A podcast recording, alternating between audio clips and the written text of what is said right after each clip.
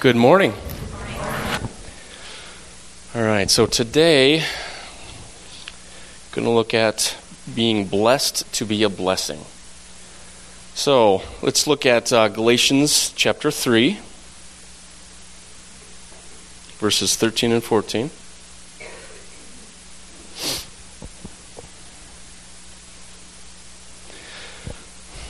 So, Christ has redeemed us from the curse of the law having become a curse for us. For it is written, Cursed is everyone who hangs on a tree, that the blessing of Abraham might come upon the Gentiles in Christ Jesus, that we might receive the promise of the Spirit through faith. So I've been I've been feeling that I need to give maybe a little bit more context, if you will, um, to what I've been covering during the offering messages. I've been talking about how actually why and how we give our tithes and offerings. Um, and this is maybe a different, bigger look at at why we give our tithes and offerings. Um, over the last couple years, I, I believe God has been leading me to study about how to live in the blessing of God. Um, you know, you can call it living in the favor of God, living under the protection of God, living in the grace of God. Um, different people call it different things. Um, and I'm convinced we can only experience, experience it when we are doing God's will and walking out His plan for our lives. Um, it's a place where we live in abundance in every area of our lives, where we're prospering physically, spiritually, emotionally, relationally, and of, and of course financially. Um, and it's not that we're never under attack or going through a struggle, it's just that we know that we're victorious when we're going through our fight of faith. And my, my point is this why do we want to get to the point where we're living in abundance, where we're blessed? Do we really need more than, or do we need more finances, if you will, than we need to take care of ourselves and our family? And I believe that God wants us to live in His blessing, to live in abundance so that we can have to give to Him that has need, so that we have an abundance for every good work and char- charitable, doma- donation, charitable, charitable donation. Yeah. And so that we can be blessed to be a blessing. All right? It, it, it takes money to get the gospel preached, to get the word out there. And if it takes $1,000 to meet the needs of your family a week, why not believe for two? So that we can get the thousand that we need and give the thousand to get the gospel preached. Giving tithes and offerings connects us to the blessing, to that to that abundance. So that's that's one that's one of the reasons why we do that. And who's responsible for financing the, dissemin- the dissemination of the gospel. We are. It's the body. It's the, the body of Christ, the church. So he wants, of course, he wants us to be blessed, but he wants us to be blessed so that we can be blessing. He wants us to be a conduit of finances so that we can help the poor, we can get people saved, we can have the gospel preached throughout the world. And he's got more than enough to make sure it gets done. Do we all agree? Amen. Let's pray.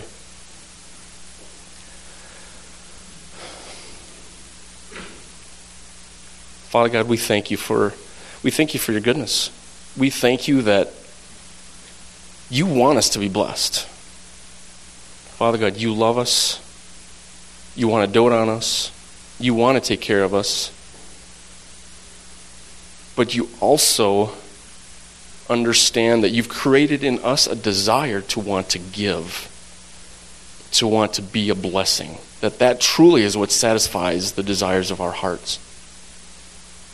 So, Father God, we, we give our tithes and offerings today in faith, in honor to you, giving thanks to you, expecting that you're going to bless us. You're going to give us an abundance, and we're going to seek you with what to do with the extra. We're expecting extra, and we're seeking you for wisdom on what to, on what to do with the extra that you will give us. We thank you for it.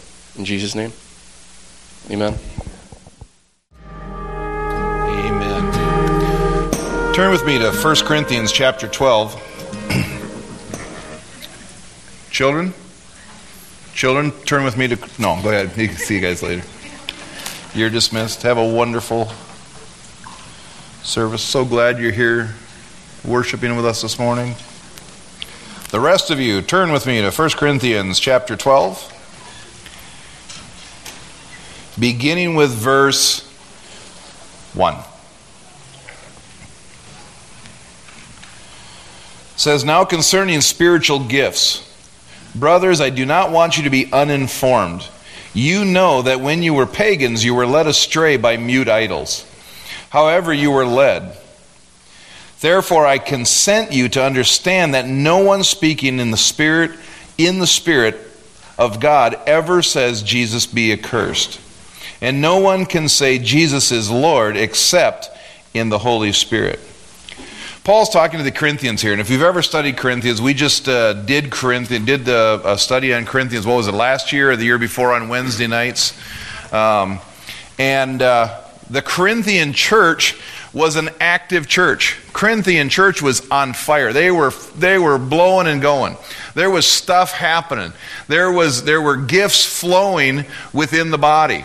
The problem was is they were doing it wrong.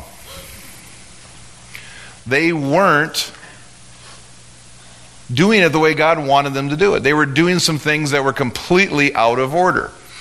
And this whole idea of doctrine is about bringing things into order. It's about bringing things, doing things the, the right way. Because we can do a bunch of things as the body. We can do a bunch of things as a Christian, but if we're not doing the right things in the right way, then we're just pedaling on a bike that doesn't go anywhere. And so, as we study the power gifts, this is, you know, we're starting to get down to the nitty gritty here. I mean, we're talking about salvation, that's the most important thing, obviously. Then getting filled with the Holy Spirit, that's where the, the power to be a witness comes from. But that power that God gives us through the Holy Spirit is real power. I mean, stuff can happen when you apply that power in this world. When you when you be the kingdom of God in this world, you you be, you allow the, the power to flow through you, the power of God in through the gifts, stuff's going to happen. I mean, real stuff, really amazing stuff, supernatural stuff is going to happen. But if you don't do it right, I mean, there's, there's examples of here of all kinds of things going wrong. And so, as uh, we've been going through the, the study of, of uh, doctrine and we've been going systematically, and I, I, my plan, my whole purpose was, and I even said it last week, my purpose and plan was to start talking about spiritual gifts, the power gifts. You know, we're filled with the Holy Spirit. We're, we're, we're speaking in tongues. We're praying in the Spirit, allowing God to, to, you know, fill us with His power. And okay, now we start to flow out of it. And I had said last week, now next week, from here until the end of the year, we're going to just, we're going to talk about power gifts. We're going to talk about how the power flows through us. And all week long, the Holy Spirit goes, no, you're not. And I was like, what do you mean, no, I'm not? He goes, that's not that's not the you're you're missing something. I was like, what am I what am I missing, Lord? How could I miss no? But as we were going through the week, as I was going through, then you know we had kind of a busy week, didn't we? Had one of those weeks where I didn't really even get to go and working on the sermon until four o'clock this morning. And as I sat down, I, I, I pull up 1 Corinthians 12, just like here, because I know that's where it starts talking about the gifts, and I'm going to start laying it all out, and, and I start, you know, praying about, okay, Lord, you know, lead me, guide me. I start reading, and all of a sudden I went, oh man, I can't start talking about the gifts yet. Because the context of the gifts happens within the church. until we understand the church, we don't dare venture out into the gifts. Because the gifts isn't for one person. Okay, strap on all my tools, strap on all the power, and now I'm going to go win the West. A Christian is not a lone ranger or, you know, the hero at the end of the movie who's going to save everybody. A Christian, the, Christianity doesn't work that way. We're not out there all by ourselves, us against the world, but God's got our back and we're going to make it. No. It's about us. It's about the body. And that's where the, the Corinthian church messed up. Is they said, "Woo, look at the power I've got." And they started using it. And they started hurting people. And the whole 1 Corinthians 1 through 1 Corinthians 8 and 9, somewhere in there, and then he starts switching over and starts teaching them, is all about him going, Stop it! Do you realize what you're doing? You're hurting people. You're, you're, you're not being Christ like. You're not, you're not living. The, you've got the power, but you're, not, you're wielding it like a three year old. I mean, you give a three year old a pistol. Now you're going, you'd never give a three year old a pistol. Exactly. You don't give a, a, a, someone who is immature, you don't give a, a someone who doesn't know how to use it, you don't give them that kind of power. You don't put them behind a wheel. I don't even know why we put 15 year olds behind a wheel. Some 25 year olds should not be behind a wheel. Some 40 year old, no, I'm just kidding. The whole idea that when Paul is talking about the gifts here, it's all in the context of the church. When the early believers got born again, they came out of lives that were steeped in idol worship. The difference between their lives de- dedicated to those, those mute idols was those idols were just stone and wood. They didn't have anything to them. But all of a sudden, they get introduced to the living God. And then they said, Oh, by the way, do you know that you can get filled with the Spirit of the living God? They went, Wow, that's kind of cool. Okay, we're going to fill you with the Spirit. All of a sudden, bah, all the power of the universe is at their disposal. And what did they start doing? Woo! Paul said their, their services, their worship services, were a mess. Now, in America, we have the opposite problem. Our worship services are quiet. So we're thinking, oh, at least we're not like the Corinthians. But conversely, on the opposite end of the spectrum, I believe the church in America is having the same problem as the church in Corinth. We don't understand the gifts. We don't understand what they're for. We don't understand how to use them. And, well, you know, that's for somebody else to use pastoral staff. Long, you know, as long as we have the pastoral staff in the church operating in the gifts, whew, we're covered. Corinthians says, when you all come together, you should all have a song, a hymn, a spiritual song. The spiritual gifts are given, it talks about. We're going to get into all of this. We'll get into all the details in the weeks to come. But when the spiritual gifts manifest, because it's as the Spirit wills, He will use every. I say every. Every. every. This, the the, the uh, uh, Greek word for every, do you know what it means? Every. every believer, as the Spirit wills. As the Spirit wills. The Spirit wills. You know what I mean? Did you catch the difference between what I said? He, he, he gives the gifts as the Spirit wills, as the Spirit wants to, wants to, and the Spirit wills. He wants to. He wants each of us to flow in the Holy Spirit. This is a rhetorical question. Do not raise your hand. I'm just giving you a fair warning now, because some people will just answer the question and realize, I don't believe I just what I just answered to. No, this is a rhetorical question. Have you ever had the Holy Spirit use you with one of the spiritual gifts?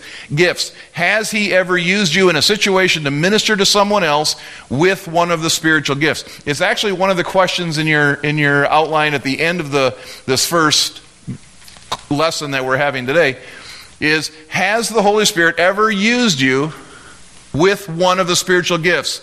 One of the nine power gifts? You know, uh, word of wisdom, word of knowledge, uh, working of miracles, faith, all of those different ones. Hypothetical, or not hypothetical, rhetorical question. Because I would say a major amount of people have not.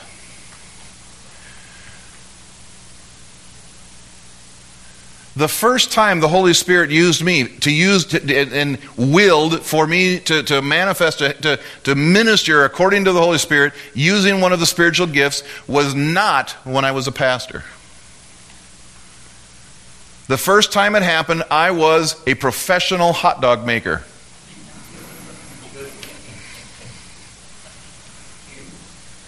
I was nothing special. I had no degree. I had no degree behind my name. I had I just wanted to be used by God. I just I would read the Bible and say, "Wow, he wants to do these things through me." Okay. Holy Spirit, have your way. Do what you want. And then I allowed him to when he led me to do something, I stepped out by faith and did it and saw miracles.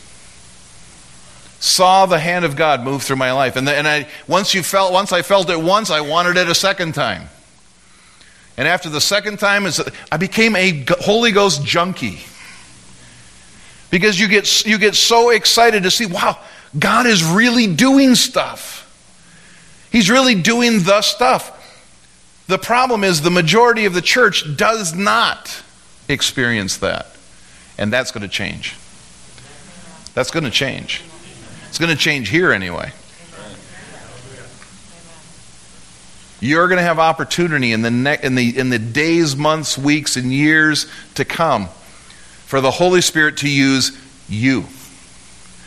And you're going to go, oh my goodness. Now I know we're going to talk about all the things because you might think, well, he hasn't because he doesn't doesn't trust me. He doesn't want to use me. Eh, wrong answer. We'll talk about that. We'll deal with those things as we go along. Say all of us. All of us. Amen. He wants to use all of us. Hallelujah. All right. So they came from a place of no power. Now they had power.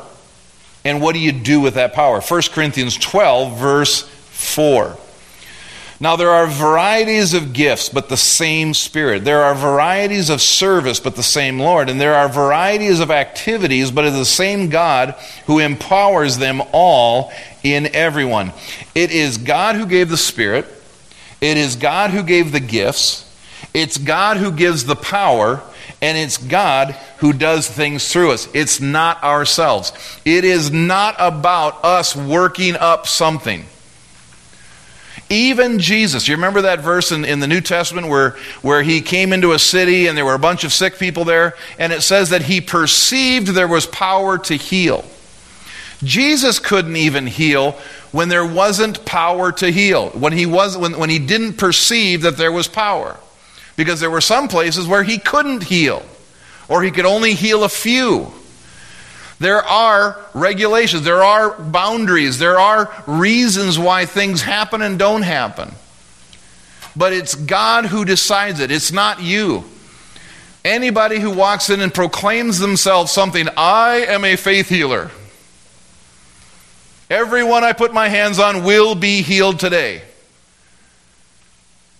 You could be a little skeptical of that. Because it's as the Spirit wills. The Holy Spirit can use the most unlikely person, and most of the time does. Or he can use whoever he wants. He can do anything. I've seen God use children. Praise God. Tally prayed for me at what, two or three years old. And then, uh, Daddy, healed in Jesus. Amen. And I was instantly healed. sitting in my chair. God will use anybody who is, who is willing to allow Him to flow through them. You just have to be willing. You just have to want. But it's the Holy Spirit who does it, not your working it up. So it has nothing to do with you. So if something doesn't happen, it's not your fault. It's not your fault. That's what most people do. I'm not doing anything because if it doesn't happen, then that's just going to prove that God's mad at me, doesn't like me, isn't, doesn't anoint me. God gave the gifts of the Spirit to the church, and He is in control of how, when, and why they should be used. He is the Lord of the gifts. The Corinthian church was not lacking in the use of the power of God, they were lacking in the proper use of the gifts. So, 1 Corinthians 12 7. What are the gifts for? To each is given the manifestation of the Spirit for the common good. So, the, the reason God gives the Spirit, or the, the gifts of the Spirit, is for the common good. It isn't for one individual to go, oh, oh, I got power. I got the power.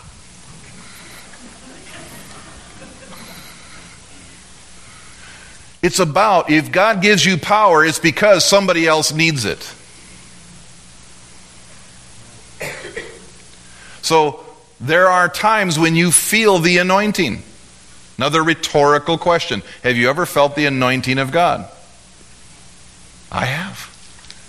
I know when some, there's something changes, there's something different. It doesn't happen every day, it doesn't even happen every service. But when it does happen, you better do something with it because it's not for you, it's for someone else. You know, is there somebody that needs prayer for this? Is there somebody that need is there somebody who and you take opportunity to move with the Holy Spirit, to, to operate with that gift, and you will see God touch that other person. So you have to be listening, available, and willing for him to do what he wants to do. But it's for the common good, it's not just for yourself.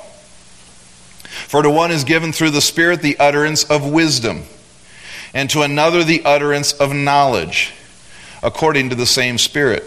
To another, faith by the same Spirit to another gifts of healing by the one Spirit, to another the working of miracles, to another prophecy, to another the ability to distinguish between spirits, to another various kinds of tongues, to another the interpretation of tongues. All these are empowered by the one and the same Spirit, who apportions to each one individually as He, and that really should be a capital H, He, being the Holy Spirit, wills.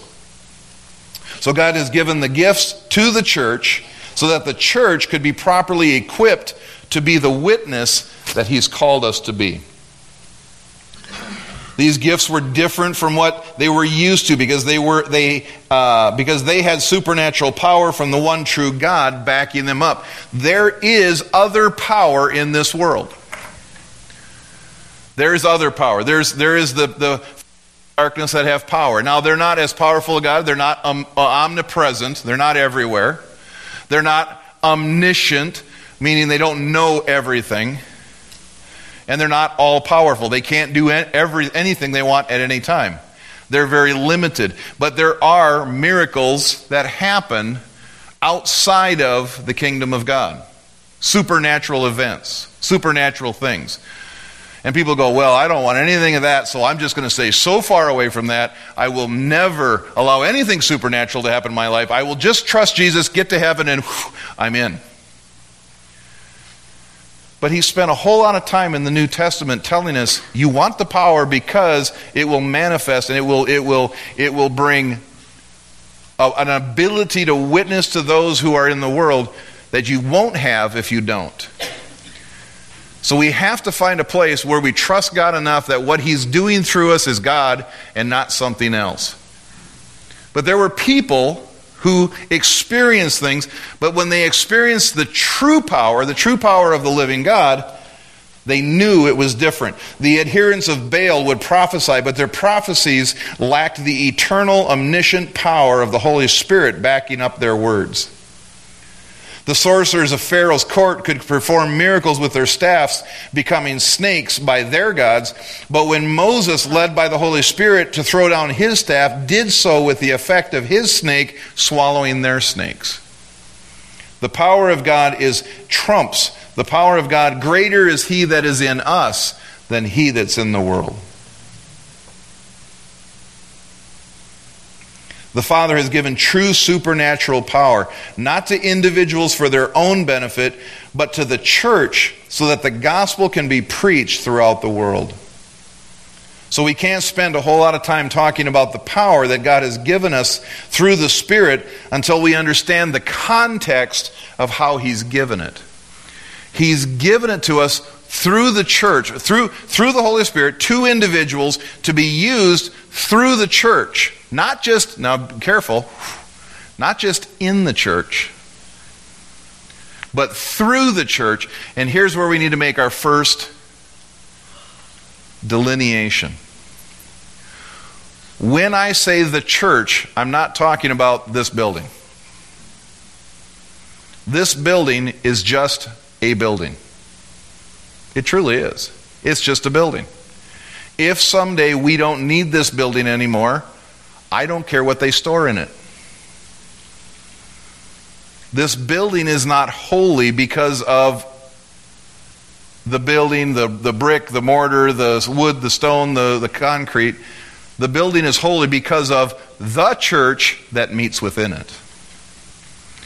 The church is not a place.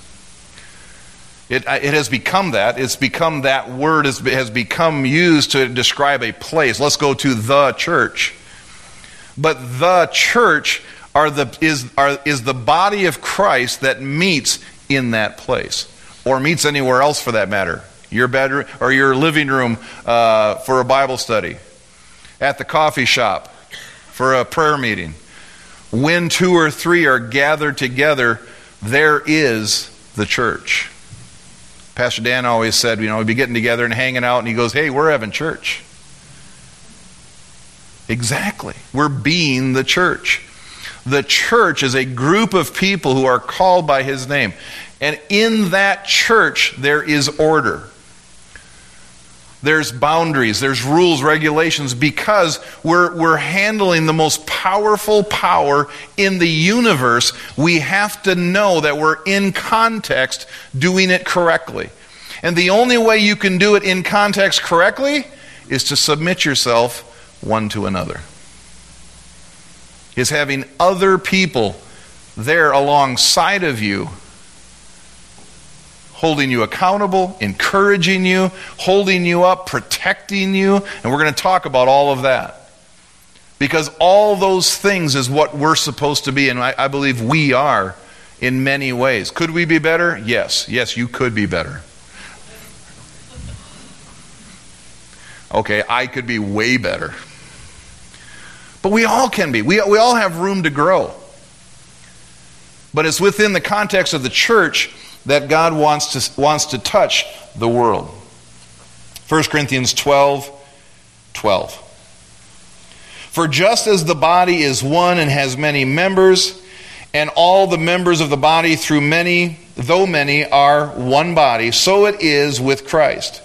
For in one spirit we were all baptized into one body Jews, Greeks, slaves, free, and all were made to drink of, of the one spirit. For the body does not consist of one member, but of many. So yeah, I was reading this this morning. I just read the whole chapter through because I wanted to talk about spiritual gifts. I wanted to talk about the power gifts, and I'm you know, hey, I'm ready to do this. And all of a sudden, I bump into this verse where I'm going, why does he just? Why does he take time? To be talking about the power and to all of a sudden go into a long dissertation about the church. It's because what we've been talking about, we have to look at the power. We have to deal with the power in the context of the church. Because within the church is not only safety, you might think that's the number one reason, but within the church is more power. We were just talking about that this morning.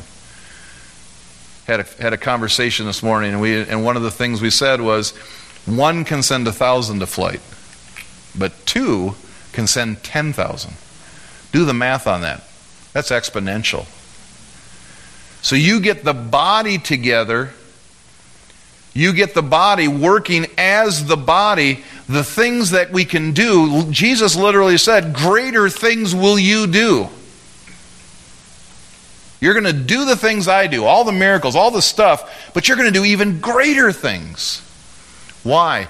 Because we have the body. We have the body working together, or we should have the body working together.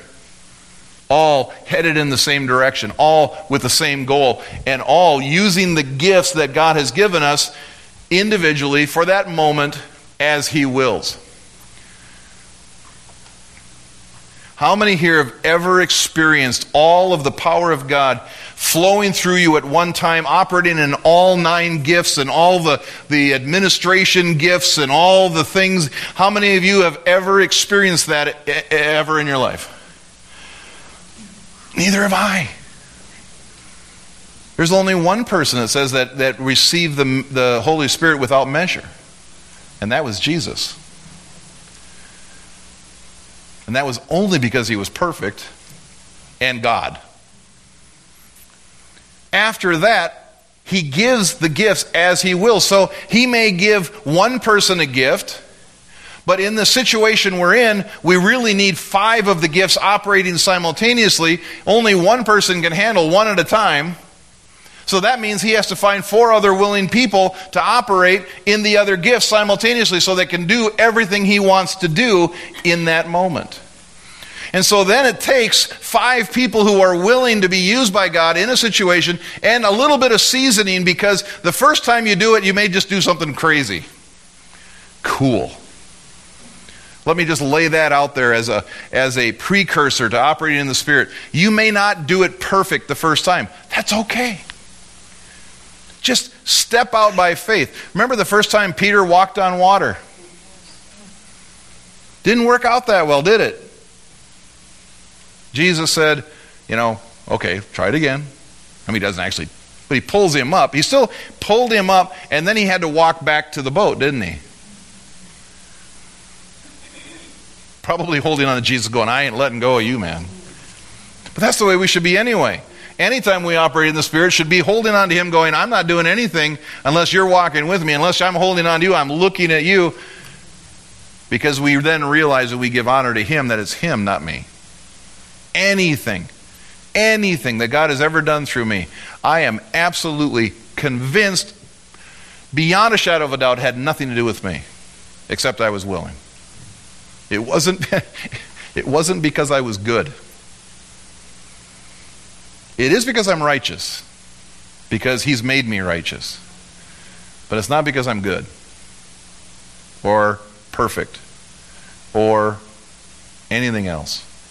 It's because He wills. But we all get to make mistakes. We all get to take chances. That's cool. Paul understands the problem of the church in Corinth is experience, that their experience is a problem of context. The Corinthians were using the gifts of the Spirit as an outward show of their spirituality rather than as a witnessing platform. They were acting as individuals rather than the body of Christ. We are individuals, but we have been brought into a relationship with Jesus Christ that is so binding that, is, that it is as if we have become one person. And in so doing, have become one with all others who have bound themselves to Christ. When we join ourselves to Christ, by default, we bind ourselves to all the other individuals who have joined themselves to Him. We don't get a choice as to whether this will happen or not, or to whom we want to be joined to or not. I didn't know when I received Christ, when I asked Christ to come into my life, when I repented, when I, when I joined Him, I didn't know I was joining you.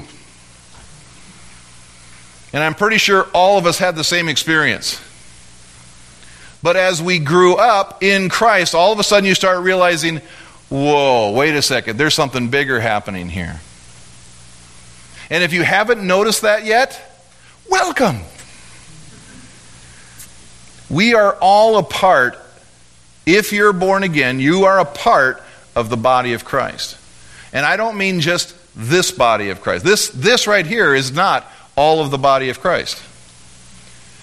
There's a body of Christ meeting down the road about whatever, a couple miles that way, and there's one a couple of miles that way, and there's probably some that way and that way, and then 50 miles, and then 10 miles, and all around the world, the body of Christ is getting together, usually on a day like today. And they're all the body of Christ. So when you show up there, many times, you ever had that experience where you show up somewhere and you realize, whoa, I'm a part of this? There's a relationship here. There's people here. It's like I've known them my whole life. It's because the body of Christ is bigger than just you. And you didn't get a choice. That's just what happens. You're a part of a body. You don't get to be a Lone Ranger Christian. You don't even get to be a tumbleweed Christian. What's a tumbleweed Christian? Well, I think I'm going to go to church over here this week. And I also go to church over there next week. And then I also get to go to church, and I get to do it whenever I decide. I have never, ever, ever, for a moment, ever got to decide where I get to go to church. If you do, if God gives you that freedom, bless you. But I have never. And there have been places that I have that he put me that I did not like but grew to like. And there have been places that God has placed Deb that she did not like at all. For, for weeks and months. A year? Was it a full year? Was it two years? No, it was a year though. When, real quick story. Before I met Deb, before I met, no, it's not here. It's not here. It wasn't this place. It was a different place. Before I before I met Deb, I was at a meeting one night. I was sitting in the back row because the back row is the best place to sit in a meeting. And so I now have I have to always sit in the front, but I'd love to be back there with you guys. Back row, that's the best place. So I'm sitting in the back row, and this guy is preaching. It's the first time I had ever heard someone that somebody else said, Oh, this guy's a prophet. I'm like, What is a prophet? I don't understand what that means. And all I know, all I know is when this guy started talking, it felt like everything in me was burning. Now, the interesting thing is, he didn't wear a long robe and a big beard and the hair, you know. He, he actually looked like a farmer. And he sounded like a farmer because he's from Arkansas. And as he began to preach, I thought, what in the world have I gotten myself into? and I'm going to have to listen to this guy for the next 25, 35, 45 minutes or so. Oh, great. But he began to talk about the things of God, and it felt like everything in me was burning. And then he begins to pull people out of the audience saying, Hey, can I pray for you? And and he'd pray for this person, he'd pray for that person, and I don't I didn't really know them. I was going I was kind of new in that church, so I didn't really know what was going on. He went through the whole meeting, and I'm just all I know is God's there. That's the only part I understood. That's the only part I knew was God was in was here, and that guy was speaking. I mean, it just sounded like it, he wasn't God, obviously, but it sounded like God speaking to me. And at, at the end of it, I was so glad he didn't call me forward. And so I'm like, oh, good. He, he goes, well, in closing, he says, I'd like to. Now, just wait a second. Young man, young man back there in the back row. Why don't you come up here? And I'm saying,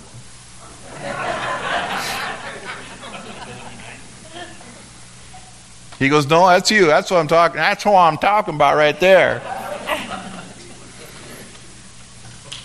So I stood up and came forward because you know, I didn't want to die. So I thought, you know, okay, I'll come forward. and he goes, Can I pray for you? And I said, Sure. And that man started reading my mail.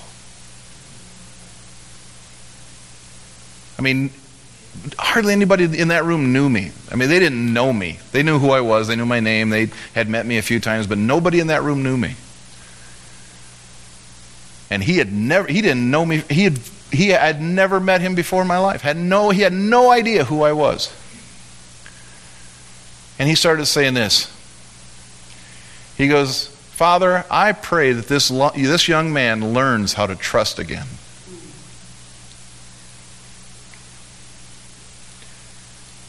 I pray that he learns how to trust people again. And that was the whole thing. That was my, that was my problem at that moment in my life. I trusted nobody. I didn't trust individ- I didn't trust people to begin with.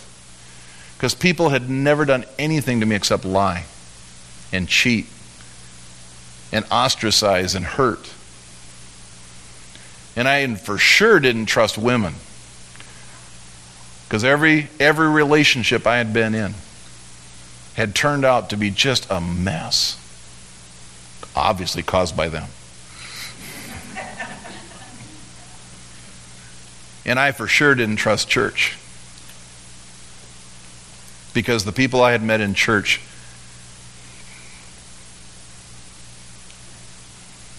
And he says, Lord, I pray that he learns how to trust again. And even more, Lord, that he'll learn how to love. that he'll learn how to love again.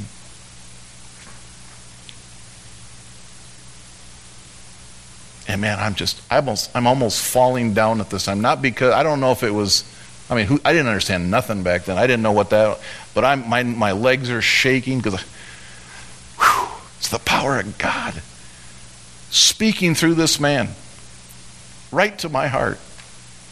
And he says, Father, I pray that you will bring him to a place, to a group of people that will show him how to love again. How much you love him, how much they love him, and how much he can love other people. Amen. You may go back to your seat. That was it maybe 30 seconds, 45 seconds. But it, it just, man, it just nailed me. Within a short time, I met Deb, and with even shorter time, we got married, and we'd kind of we were going to the to a, to a church that was just I knew we were supposed to be there, but it was just it's what we did. We weren't involved. I mean, we just it just wasn't. There was it was okay. It's where we were. I didn't like it. So then we go to college. Deb talks me into going back to college, and we end up going to, to River Falls, Wisconsin. Who in their right mind moves on purpose to River Falls, Wisconsin? I actually had said that about 10 years before. Driving through River Falls, going, This is the goofiest podunk little town I have ever seen in my life. Who in the world would want to live in River Falls? But in talking to somebody and finding out what the best school for her to go to and for me, you know, all, we worked all that out. We ended up in River Falls, Wisconsin. We started looking for a church. Did one of those open up the newspaper and you get all the, the church page. And there was one that kept, you know, look, you know, kind of like just there. I mean, it didn't actually blink, but it was like, you know, it's like that's the one I'm supposed to go to. So we tried all the other ones around it. But I kept seeing this one. And, and, the thing that kept hanging me up was the name of it Communion of Saints. I couldn't tell if it was a Mormon church or a Catholic church. I'm like, but it was just like there's this name, and I'm just, and we finally went to one church and we met the pastor and this, you know, the, the, wonderful people, wonderful people, and we started. He says, "Well, tell me your testimony." So I told him about how I got born again and got filled with the Holy Spirit. He goes, "Oh yeah, you need to go to Communion of Saints." It's the first time I ever had a pastor goes, "You need to go over there." well, I was happy. I was like, "Hey, that sounds great. We'll go to theirs because that, that's the one that's been kind of jumping out at me. So okay, we'll go to that one." So we go to there the next Sunday, and I'm sitting there through the service, and I'm going, "This is it." All three hours of it was that this is it. And it wasn't because it was three hours, but it was because I knew it was the Holy Spirit. I knew, I knew this was the church. Communion of Saints. Pastor Dan was preaching. And I mean, it was, okay, this is where we're going. And I'm happy. I'm excited. And we're walking out to the car. I said, Wow, Deb, what did you think? She goes, I hated it. But I'm glad we never have to go there again. And I said, Really? Why is that? She goes, They hugged me.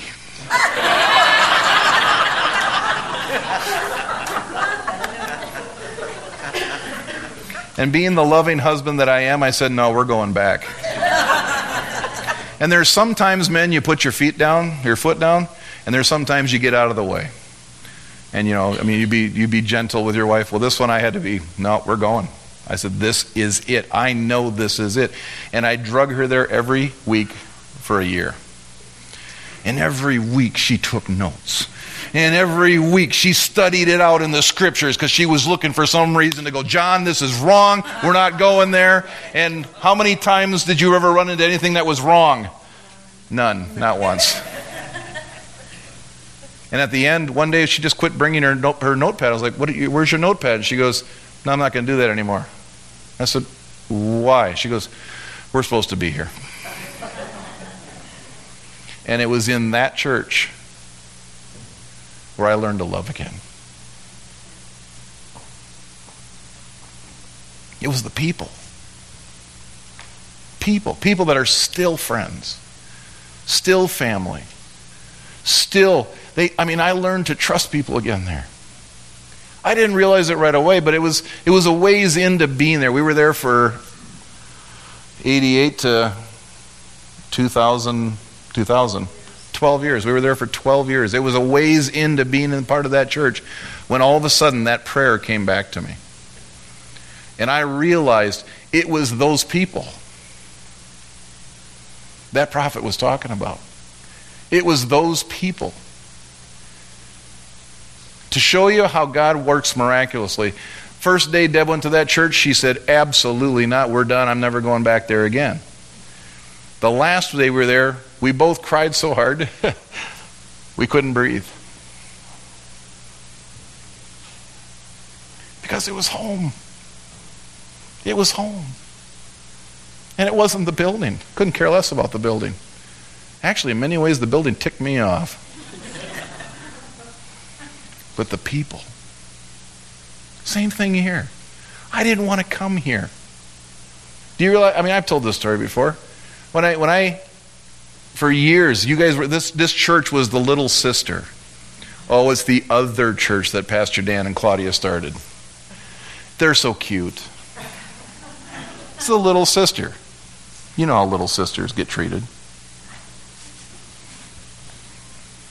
And then one day I was driving by, and, and it was about, a, about six months before the Lord called us to come here. I was driving by and I saw the sign. I don't know what changed. I don't know. It's, it's how God works sometimes. Drove by, I saw the sign, and, all, and immediately I went, I could go there. I could be a part of that. Having no idea what, the, what was going to happen within six months. I did not understand why I would even have that thought. But in my head, I went, I could do, I could, I could do that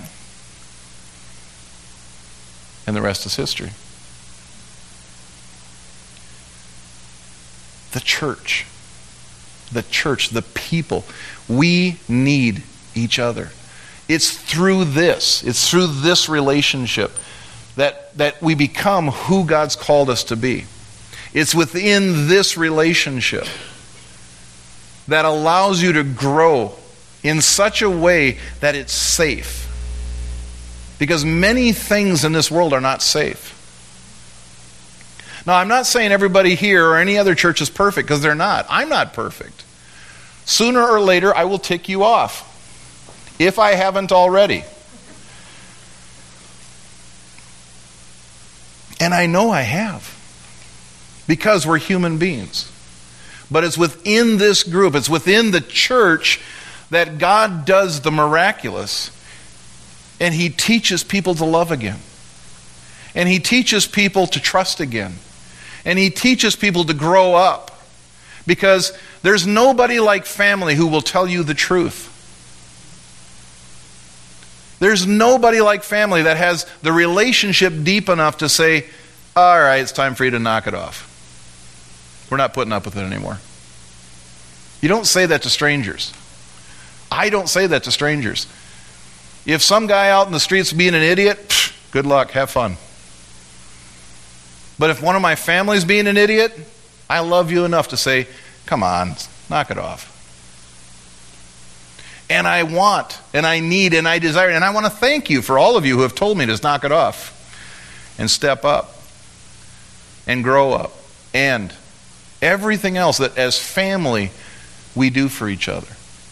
But it's within that context that Paul talks about the power. We're individuals, but we're the church. The, the, the Greek here, you'll just look at it's in your notes there. The Greek word for the church is actually uh, the word ecclesia. Interestingly, it's a noun, obviously, but it's also feminine. But why? Why is it feminine? Because we're the bride of Christ. Amen. The short definition is an assembly, a congregation, or a church. The whole, the bigger definition, is the body, the whole body of Christ as believers. The church, ecclesia, are the called out ones, the ones who have decided to join themselves to Christ and have decided that we have one heart, one mission, one desire, and that's to see more people joined to his body. For the world to be saved, because if they don't join with his body, they will perish forever. It's kind of like the Noah and the ark. Anybody who didn't get in the ark didn't make it. Same thing. In us, this day and age, the Bible says it'll be like the days of Noah.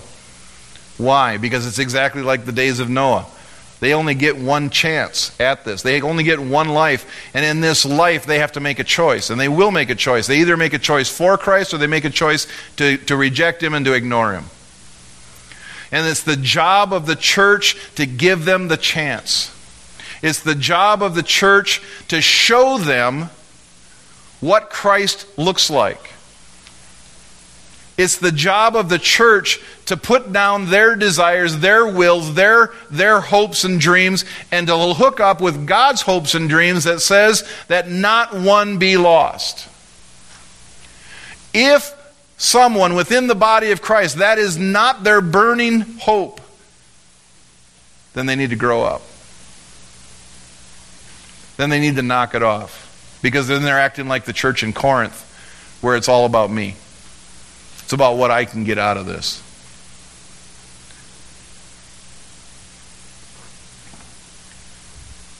We're members of a body. And we don't get to choose who we get sat next to. 1 Corinthians 12 15. I'll close here. If the foot should say, Because I am not a hand, I do not belong to the body, that would not make it any less a part of the body. And if the ear should say, Because I am not an eye, I do not belong to the body, that would not make it any less a part of the body. If the whole body were an eye, where would be the sense of hearing? If the whole body were an ear, where would be the sense of smell? But as it is, God arranged the members of the body, each one of them as He chose. If all were a single member, where would the body be? As it is, there are many parts, yet one body. The eye cannot say to the hand, I have no need of you, nor again the head to the feet, I have no need of you. On the contrary, the parts of the body that seem to be weaker are indispensable. Let me read that again. On the contrary, the parts of the body that seem to be weaker are indispensable. And on those parts of the body that we think less honorable, we bestow the greater honor. And our unpresentable parts are treated with greater modesty, which, or, which our more presentable parts do not require. But God has so composed the body, giving greater honor to the part that lacked it, that there may be no division in the body, but that the members may have the same care for one another. We need each part. That, that right there is a whole study in itself. We could spend weeks and even months talking about every part belongs.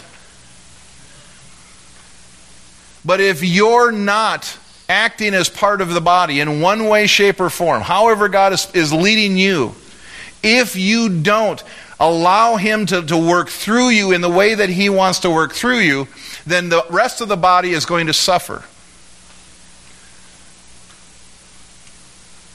If God gives you a word of wisdom that you don't share in the proper time, in the proper way, then we will not know what we need to know when it comes time to act.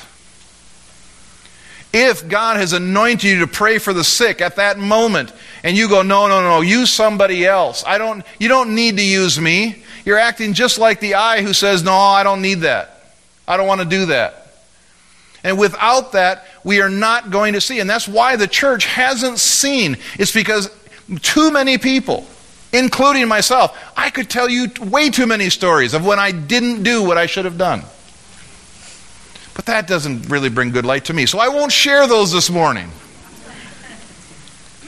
I've shared some of them, haven't I?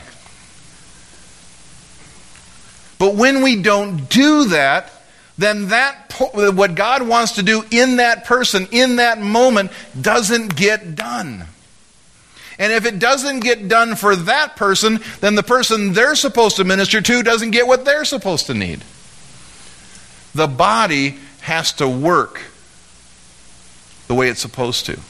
And that means every part doing its part. Now, I have been preaching to the choir all day long because this body is amazing. I am so proud, so amazingly proud of us. And I mean us, I mean us as the church here at River Valley. There's a whole part, we'll get to it next week, where it talks about if one part hurts, the other parts rally around it. And this week, we got to see another example and we're seeing another example of the body rallying around so one of our own members who's hurting. John passed away this last week. John Baldus. Go ahead and get that video ready if you would. And John, if you want to help her find the right spot, or Pastor Greg. John Baltus passed away, and, and as you can imagine, Jane was hurting this week. And it was beautiful to see the body rally around my new life. Not yet. I'll say when. I think the, the PowerPoint ministry is one of the unpresentable parts of. No, I'm just kidding. just kidding. I wouldn't tease you if I didn't love you, Miss Ricky. Ricky is awesome. There were people here doing stuff this week who didn't even know John. That's beautiful. I mean, that's, that's the body. Talents, people doing things that they could do. And we're talking about physical talents here now, but, but we're, we're also talking about people who prayed with each other, you know, with, with Jane and the family, and the fruit that is coming out of this. She couldn't be here this morning because the family, her family is getting together again. So she, but she stopped in and she goes, if you, she goes, someday I'm, I'm going to sit down and tell you all the things, all the people that have been blessed by what happened here this week. Absolute, their lives are changed. People got saved yesterday. Glory to God. And what's really cool is they got saved because a dead guy preached. And if you didn't see, if you weren't here, which is fine, if you weren't here for the funeral, we're going to play. It's about a 10 minute video. If you need to go, I, I want to release you to go in just a moment. But they're going to show the video. Uh, John was a videographer for, for uh, um, 3M and you know, shooting video, splicing video. Uh, and what didn't get shared yesterday, I, I, could have shared so much when I talked about, you know, just shared from. But do you know? I mean, I don't know if you knew this about John. How many of you ever saw K-tel record commercials back in the 70s? John shot, produced, and, and edited all of those, those commercials. How many of you ever heard of Ronco, Popeil, Pocket Fisherman? John I mean, so thank God. I mean, it's because of John we have infomercials today. Uh, but the amazing things he did with his life, but bottom line, his last words were extremely powerful. So I want to have him throw on the, the video. I asked Jane if we could do that and, and uh, just enjoy. And at the end, we'll actually, I'm going to pray now. If you need to leave, I, you know, I understand people have make plans. Father, I thank you for this day. Lord, we just seal all of these things in your spirit. And I thank you, Father, for your word working in our hearts. Lord, I thank you for John, who is truly a member of the body of Christ, doing his part, using his, his gifts, his talents, his life, and allowing you to work through him in so many ways. Thank you for him, Lord. And Father, I thank you that as we walk this week out, that for, first of all, for safety for everybody, but Lord, also for opportunities to be the church in the world around us. In Jesus' name. Amen. Go ahead and hit the video. My new life. Oh, back her up. I've been Whoop, born. way back. My new life. Nope.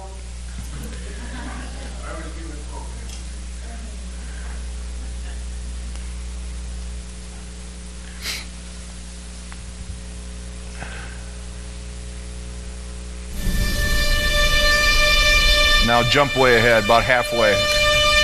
It's about 11 minutes. Dollars like to you. Back a little He bit. said. Words. Back. Because usually. Back, back. There, stop right there. Let her, let her rip.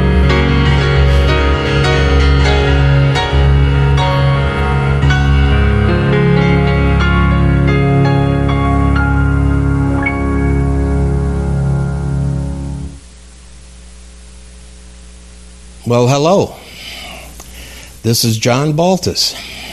I just wanted to have a few words because usually the uh, honored guest does not speak at these uh, occasions, but I thought I would take advantage of video and uh, have the last word here today, or one of the words here today.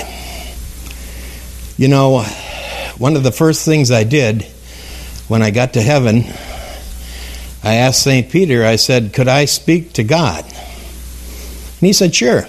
So he went and got God, and God came very graciously, and we sat down together and talked. And as we talked, I asked God, I said, God, what's a million years like to you? And he said, A million years is like a second. And I said, uh, Well, then, what's a million dollars like to you? He said, A million dollars is like a penny. And I thought, and said, God, could I have one of your pennies? And he said, Sure, just a second. I hope you didn't think that you're going to get by without me telling at least one story at my own funeral. But on a more serious note, I would just like to take this opportunity, and I'm not going to talk long here, but I just would like to thank you all for coming. And uh, as I look back on my life, I've realized I've been blessed. I've been truly blessed uh, with a good family, coming from a good family. I've been truly blessed in finding the love of my life, Jane. And uh, Jane and I had many good years together as husband and wife, and I love her dearly, and I always will. We also had four children. We had Dan, David, Mary, and Andy. And I love each and every one of you. And now I know that sometimes I didn't maybe express it as often as I should, but I do love you all. And I thank God for you. I also thank God for many relatives that uh, were very supportive of me, good people. Also, many, many friends, many friends. Uh, I thank God for the, the many people that uh, uh, that have come to know at work and in the church, as well as neighbors. So it's really been a blessed life. And uh, you know, as as we grow older, we begin to realize the things that are really important. When we're young, uh, it's the job, it's the education, it's it's material things. All those things have their place, but as as you grow older and you gain a little wisdom, you realize that all those things are transitory. They, they truly don't bring you happiness and fulfillment and peace of mind. And uh, I guess when I was uh, about 30 years old, I discovered something that changed my life forever. I had uh, gone to visit uh, Sister Helenette Baltus, an aunt of mine, down in Eau Claire, Wisconsin, and she had been involved in something called the Catholic Charismatic Renewal. And we walked outside the, the monastery there in Eau Claire, and we sat on a bench, and she prayed with me. And now, I don't remember what she prayed, but I know that I walked away from that day a changed person. God had become a reality in my life, and I became what was then known as a Jesus freak. I constantly talked to Jane about it and drove her nuts. But eventually, we came into a fuller knowledge of what had happened. And I'd just like to draw your attention to one scripture. There's many scriptures that back up what uh, I'm saying, but the one that I love dearly is in John's Gospel. I think it's the third chapter where Nicodemus, a Pharisee, comes to Jesus and says, You know, we know that you're sent from God because nobody could perform the works that you do unless they came from God. And Jesus said to him, He says, Unless you're born again, you cannot see the kingdom of God. And Nicodemus said, Well, how can I go back into my mother's womb and be born again? And Jesus said, Verily, verily, I say, unless you're born again, you cannot enter the kingdom of God. What is born of the flesh is flesh, what is born of the spirit is spirit. Now, I came into physical life through my parents, but I came into my spiritual life the day that Sister Helenette prayed with me.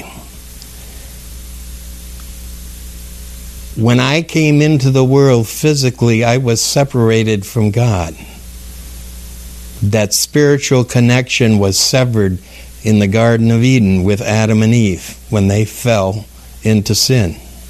And it was passed on to all of us, this sin.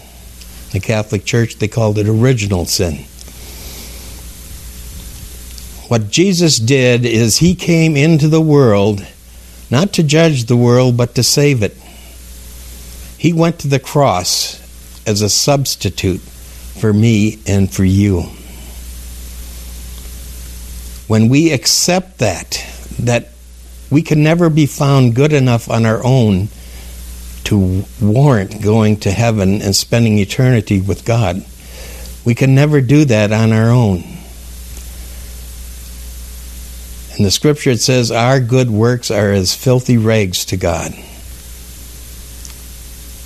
So the key here is to ask Jesus to come into our life and accept the sacrifice that He made for us for the forgiveness of our sins. So I'm going to ask each and every one of you that wants to to say a prayer with me and invite Jesus in and to ask Him to forgive us our sins. The words aren't as important as the heart attitude that we want to surrender ourselves to God, that we desire Him. He said, Seek and you shall find, knock and the door will be opened. So that can happen to each and every one of you today. So, very briefly here, I would just like to take a few minutes and you can pray along with me. Just repeat after me. Close your eyes and just don't pay attention to anyone around you just for the next few moments. Just say these just these words. Father God, I acknowledge that I am a sinner. I ask God that you forgive me of my sins. And I accept Jesus as my Lord and my Savior.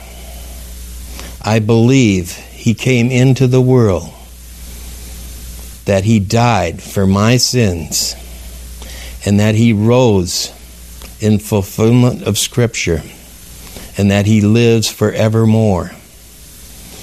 Lord, come into my heart and live in me. Father God, fill me now with your Holy Spirit. Your Holy Spirit will lead me into all truth. Thank you for the gift of salvation. In Jesus' name, amen. If you said that prayer and meant it in your heart, today you have been born again. Your spiritual eyes, your spiritual understanding have been opened. God will, as I said in that prayer, through the Holy Spirit, will reveal all truth to you. And you'll know the truth, and the truth will set you free. You can live in peace the rest of your days here on earth. But you can have that assurance that when you do die, and you will die, that you will be with God for all eternity. Once again, I thank you for coming today to celebrate with me my new life. I've been born again into the kingdom of God. I have that assurance, and I've had it since I was 30 years old. If you put your trust in God, you won't be disappointed. And so I encourage each and every one of you to continue on with God. If you don't give up, you win. Just continue on. Continue with God, and He will bring you to life everlasting. And I'm going to be looking for each and every one of you at the East Gate. Until that day, God bless you.